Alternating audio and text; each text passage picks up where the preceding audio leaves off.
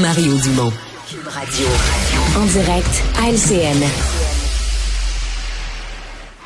C'est le moment d'aller retrouver notre collègue Mario Dumont. Bonsoir, Mario. Bonsoir.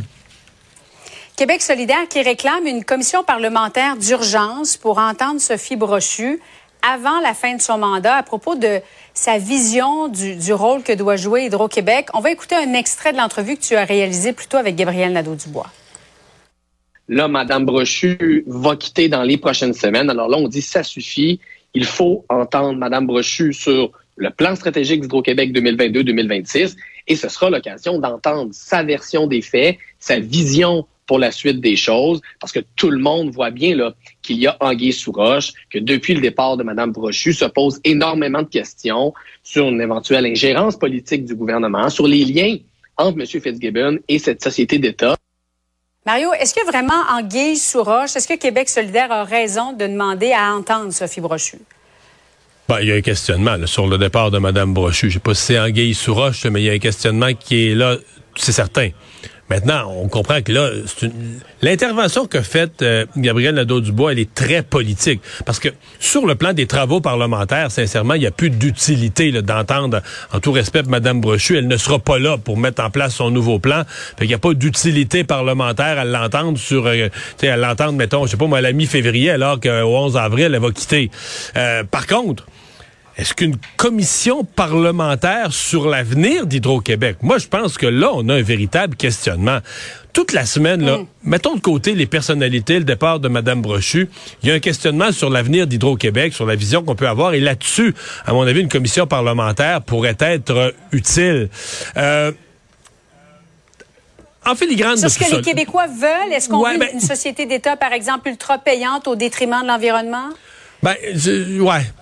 Pas, pas nécessairement, mais je pense que les gens veulent avoir d'abord de la part du gouvernement une proposition un peu plus précise que ce qu'on a sur la table à l'heure actuelle. Soyons sérieux, Monsieur Legault l'a redit cette semaine. Il faudrait qu'on ait une fois et demie la production d'Hydro-Québec. Il faudrait qu'on ait un Hydro-Québec et demi.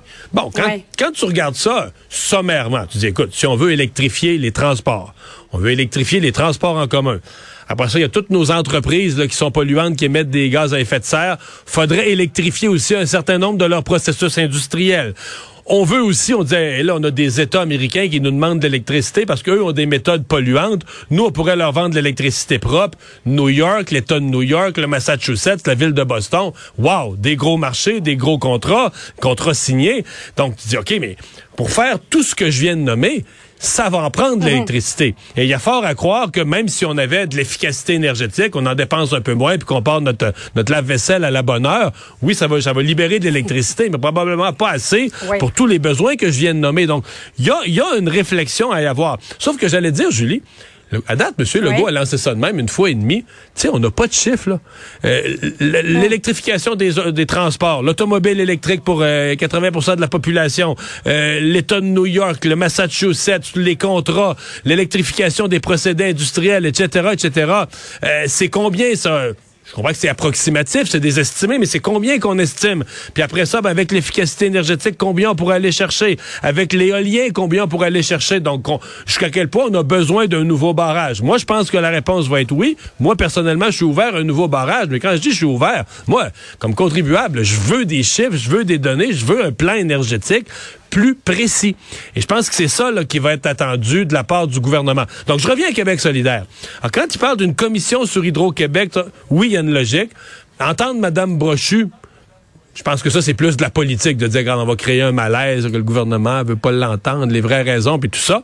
Mais... Euh, derrière tout ça, il y a aussi la notion d'indépendance. Je pense que si on prend les interventions des trois partis d'opposition, du Parti libéral, du PQ et de Québec solidaire, ils mettent tous un peu un avertissement au gouvernement. Ils mettent tous un peu, tu sais, quand on dit mettre le pied là, sur le gros orteil de l'autre, juste pour l'avertir, dire, tu peux pas, peux pas nous arriver avec une présidence à Hydro-Québec qui soit juste quelqu'un là qui, est un ami du régime puis qui, qui va faire. Un exécutant, oui. C'est ça. Il faut avoir une personne forte qui va mener Hydro-Québec. Pas qu'il va aller à l'encontre des volontés de l'actionnaire principal. Il doit aller dans le sens de l'actionnaire principal. Mais faut qu'il y ait, comment dire, faut qu'il y ait un ou une véritable leader à Hydro-Québec. On le rappelle, M. Legault rencontre les différents partis d'opposition la, semaine, prochaine concernant Hydro-Québec. Merci, Mario. Au revoir. Ah voilà, c'est ce qui met un terme à notre émission d'aujourd'hui. C'est ce qui met un terme à notre semaine. Merci d'avoir été des nôtres. Je vous souhaite une agréable fin de semaine. On se retrouve 15h30 lundi.